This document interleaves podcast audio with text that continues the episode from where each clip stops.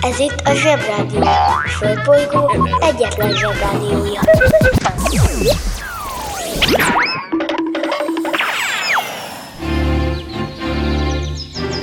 Zsebrádió!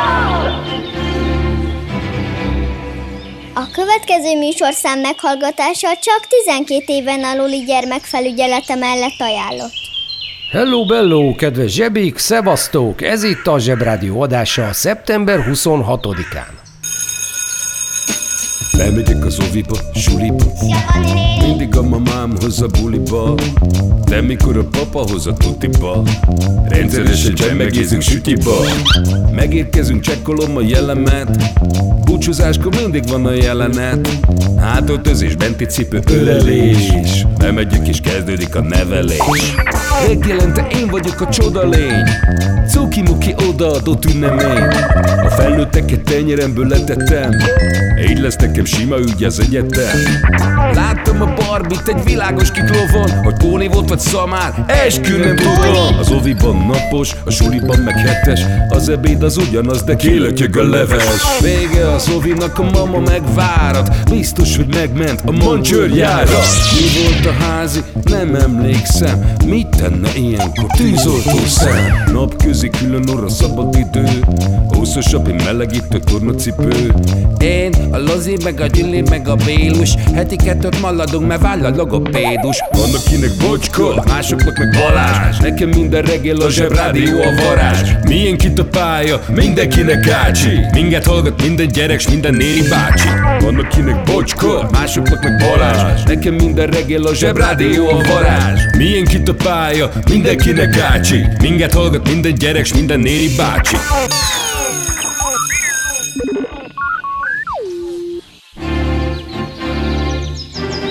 Zsebrádió! Zsebrádió. Hihetetlen dolgok, hihetően. Ki ünnepel? Mit ünnepel? Hogy ünnepel? 899. szeptember 24-én tartották a Brenta menti csatát a magyarok és egy itáliai, azaz olasz király Berengár között. Akkoriban nem sorsolták az ellenfeleket, mint most a bajnokok ligájában, mert akkoriban a legfontosabb férfi játék a háború volt a foci helyett, és ezért még nem volt FIFA.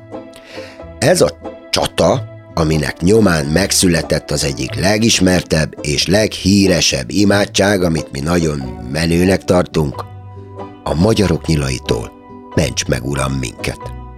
Két dologról szeretnék ezzel kapcsolatban beszélni nektek röviden, aztán persze, hogyha kíváncsiak vagytok rá, majd beszélhetünk hosszabban is, írjatok, hogyha érdekel.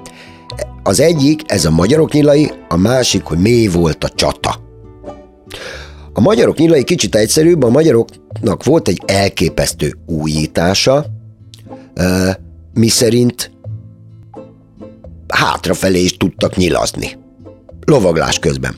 Ez nyilván annak volt köszönhető, hogy kiváló lovasok voltak, meg annak is, hogy nem voltak olyan bazi nagy nyilaik, mint a többieknek, hanem kicsik voltak, amivel anélkül lehetett egy lovon forgolódni, hogy állandóan fejbe vágtuk volna a lovat a művelet közben.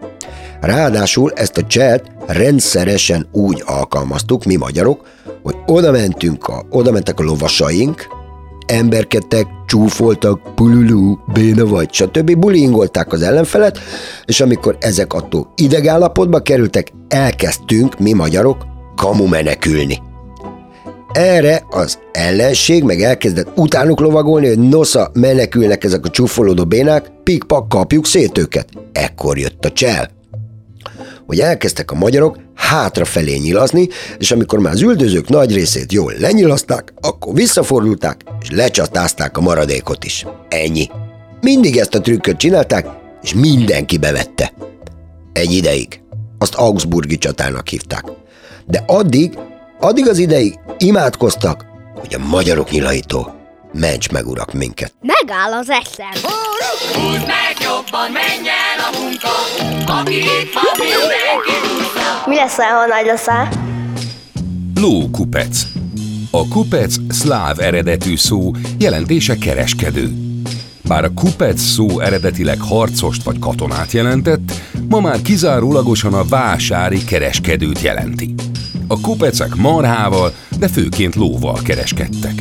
Egy-egy jó adásvétel után kupeces táncot jártak, mely egy énekszó mellett eljárt jellegzetes férfi tánc volt. Ha kupec, vagyis kereskedő akarsz lenni, nem baj, ha van egy kis üzleti érzéked, és még mindig lehetsz például autókupec. Working in a coal mine, going down, down, down. Working in a coal mine, about to step down. Working in a coal mine, A magyarok csatáival kapcsolatban már régi Árpád honfoglaló magyarokról beszélek, van egy dolog, amiről beszélnünk kell, ez pedig, hogy miért kellett csatázni, és itt jön egy felnőtt kifejezés, amit majd felnőtten meg kell ismernetek, elég bénán hangzik. Figyelj, üzleti modell. Árpád apánknak a honfoglaláskor elég sok gondja volt, mert egyrészt el kellett foglalni a hont. De hát ugye kellett is érni valamiből, és épp csak megérkeztek akkoriban, mi nem voltak kész az autógyáraink, meg a gázvezetékeink, városaink se voltak, sőt, tulajdonképpen semmink se volt, amiből élni lehetett volna, ezért hát, hogy úgy mondjam, kénytelenek voltunk kirabolni egy-két országot. Hát illetve ö, sokkal többet. Ez volt az üzleti modellünk. A péknek az az üzleti modellje, fő kell, dagaszt, kenyeret süt, aztán bejönnek a bótba a vevők, és megvásárolják a kenyeret. A magyaroknak meg az volt az üzleti modellje, hogy kirabolják a péket. Mondhatjuk persze, hogy ez sokkal takarékosabb, mert is sokkal olcsóbb a kenyér. De ezt mindannyian tudjuk, hogy több ponton is aggályos. Csak a végére annyit szeretnék mondani, hogy nem egyedülálló ez a dolog, itt vannak, tehát nem kell szégyelkeznünk túlságosan. Itt vannak például a világ felfedezők, portugálok, vagy angolok, vagy spanyolok, akik egy ideig abból éltek, hogy valaki kiment a tengerre, és visszahozott valamit, halat, amit meg lehetett tenni. Ez a üzleti modell fejlődött. Oda, hogy valaki kiment megint a vízre, de nem jött vissza aznap, mert messzebb ment. Felfedezett és kirabolt egy dél-amerikai országot. Persze ezt ők úgy hívták, hogy felfedezték az illető országot, és igen fejletnek látták az üzleti modelljüket, hiszen alacsony költségek mellett magas jövedelmet biztosított. Hát igen, arról, hogy hogy lehet félre magyarázni a dolgokat, és hogy mit jelent a politikai kommunikáció, esetleg majd később dumáljunk. Egyet mindenképpen szeretnék ide, ide a végére. Sok európai imádkozott, hogy a magyarok nyilaitól ments meg uram minket, mert rettegtek a kegyetlen rablóktól, akik időről időre betörtek az országukba. De mindenképpen tudnotok kell, hogy mi, magyarok, ugyanezt a kort úgy hívtuk a felfedezések kora. Well,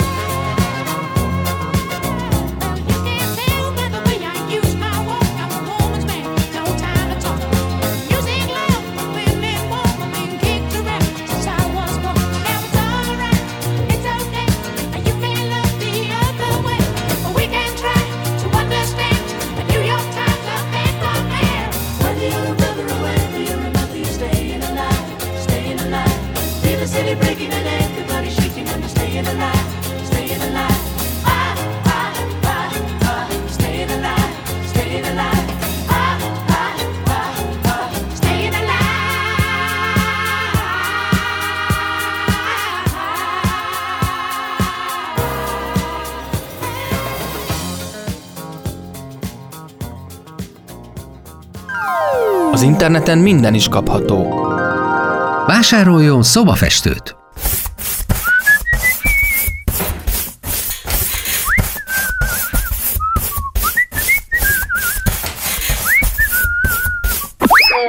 A szobafestő kitűnő szórakozás, akár baráti összejöveteleken is.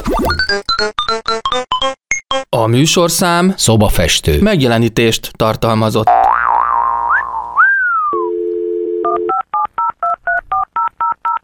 A Zsebrádió legjobb barátja a Telekom. Közi Telekom! Jó fej vagy! Kérd csak itt! Együtt, veled.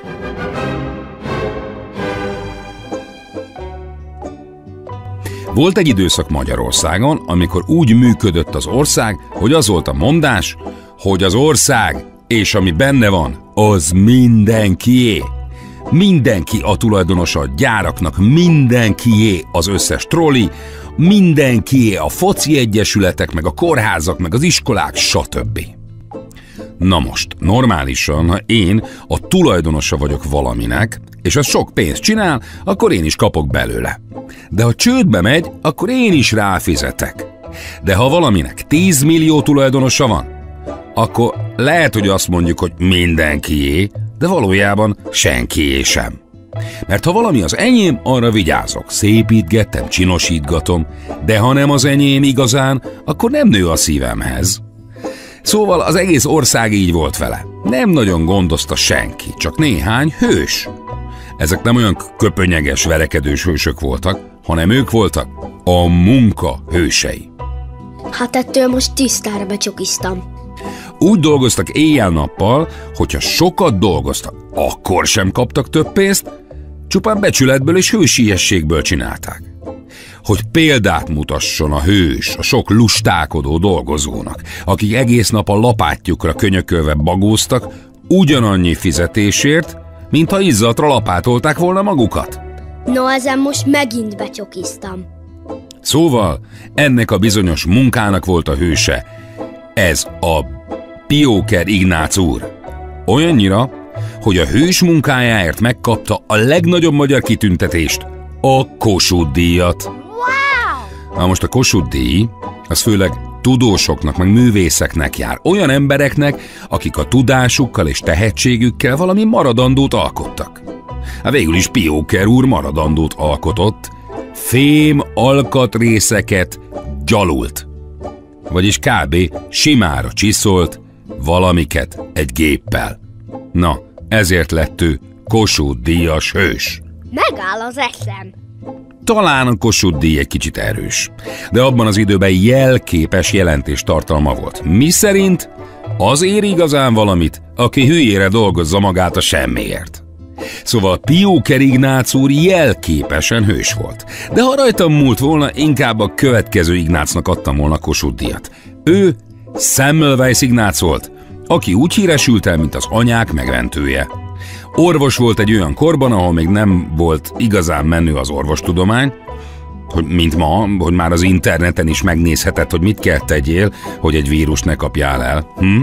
Ha voltatok orvosnál, és jól figyeltetek, nyilván észrevettétek, hogy a doktornéni, mielőtt benéz a szádba, alaposan kezet mos. Ennek az az oka, hogy nem akarja, hogy az előző betegének a szájában lévő guztustalan bacillus az ő kezéről a te szádba vándoroljon. Ilyen egyszerű. De Semmelweis Ignác úr idejében ez még nem volt szokás. Előfordult, hogy egy akkori orvos egy boncolás után, amikor szétszednek egy halottat és a testében mathatnak, kézmosás nélkül bement egy terhes anyukához és megvizsgálta. A hullás kezével matatott benne. Megáll az eszem. Ennek sokszor az volt a következménye, hogy szegény kismamák meghaltak egy csúnya bacillus fertőzéstől, amit a doki kezéről kaptak el.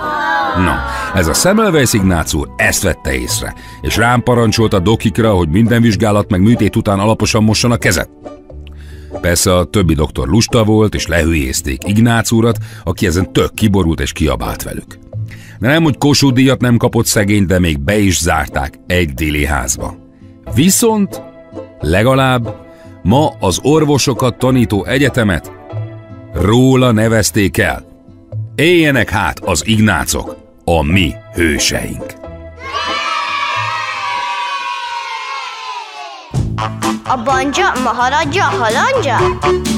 Fura felnőttek, még furább mondásai. Leesett a tantusz. Ez a mondás onnan ered, hogy a 70-es évekig az utcai telefonokat egy tantusz nevű pénzért vásárolható érmével lehetett csak használni. Telefonhívás előtt be kellett dobni a tantuszt, majd ha a központ kapcsolta a hívott felet, a tantusz leesett a telefonkészülék persejébe. Ha lassan kapcsolt a központ, a tantusz is csak lassan esett le.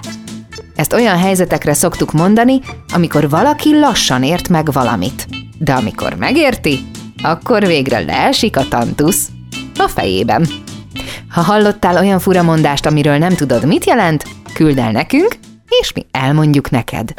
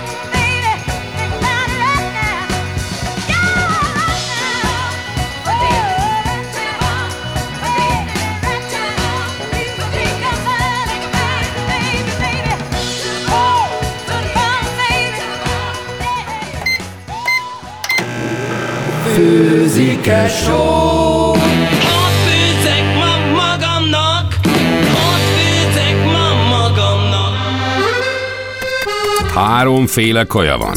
Leves, második, finomság. A fura nevűeket meg el is magyarázzuk nektek. Mi lesz ma a kaja? Gravlax, Gravlax. A gravlax skandináv pácolt lazac. Az eredeti recept szerint a fűszerezés után egy napra el kellene ásni a földbe. Lakótelepiek a hűtőszekrényt is használhatják. Azért meglepő, hogy a skandinávok a kedvenc ételeiket kültéri sejemfényű lakkokról nevezik el. Ja, akkor nem kérek.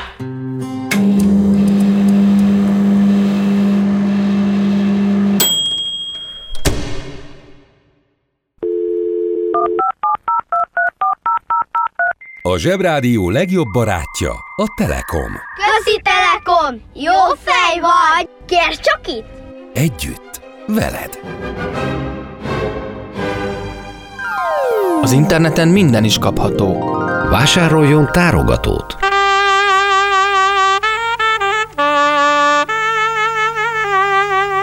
A tárogató kiváló szórakozás, akár baráti összejöveteleken is. A műsorszám Tárogató. megjelenítést tartalmazott.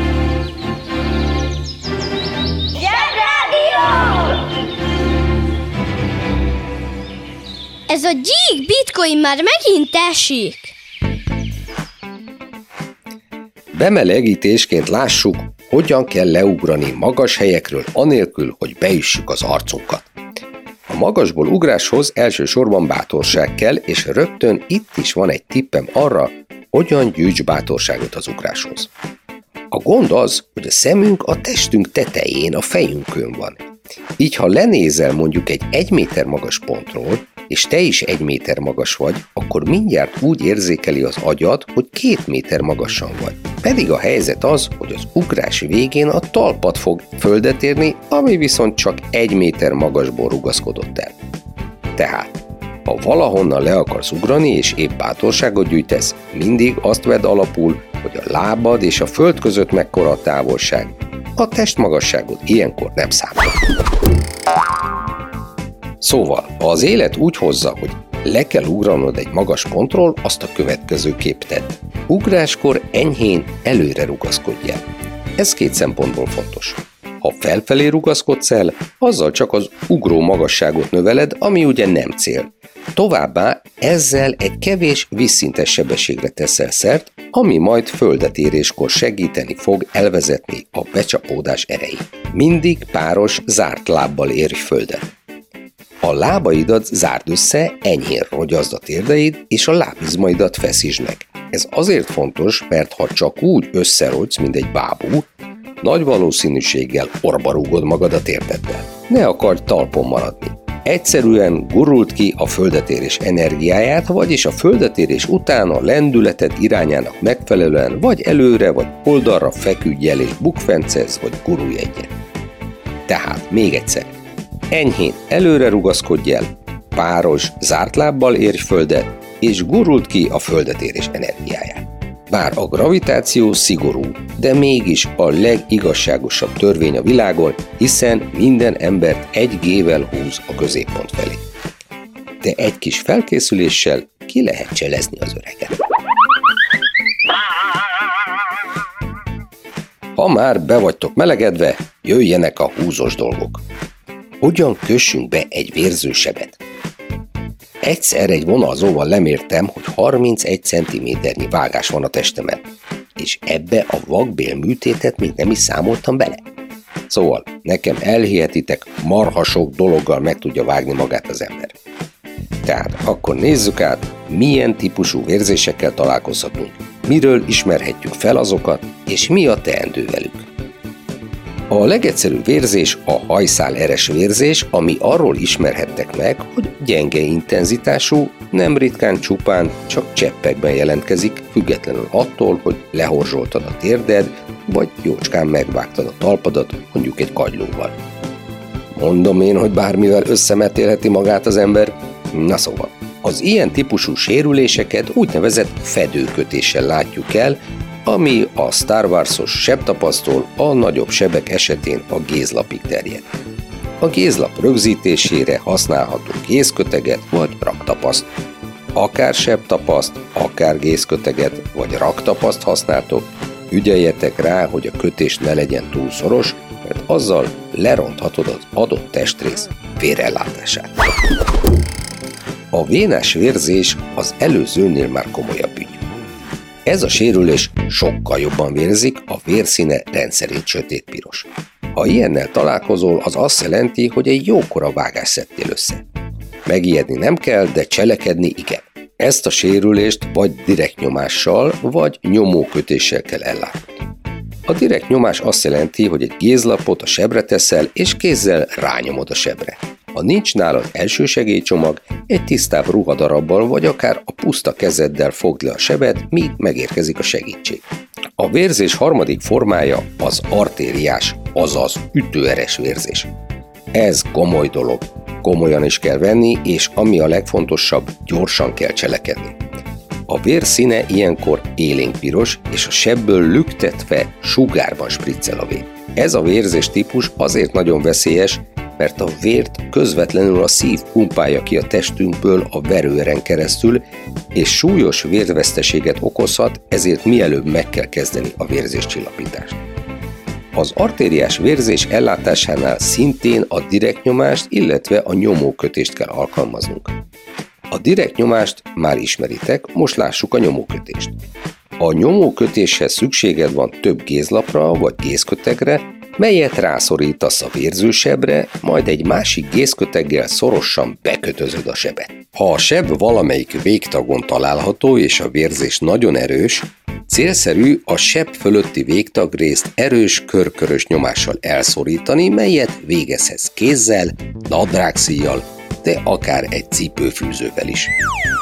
Ha hosszabb időbe telik a segítség megérkezése, a szorítást 5 percenként fel kell lazítani néhány másodpercre, hogy a végtag vérellátása biztosított legyen. Kedves szülő!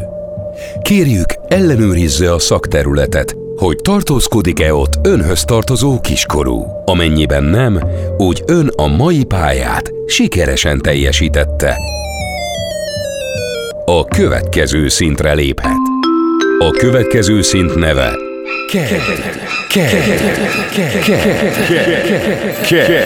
Tehát Ked. Atyaig, uszicuc, ebédpénz, tornazsák, benti cipő, zumba. Gratulálunk a mai sikeres reggelhez. Találkozunk holnap.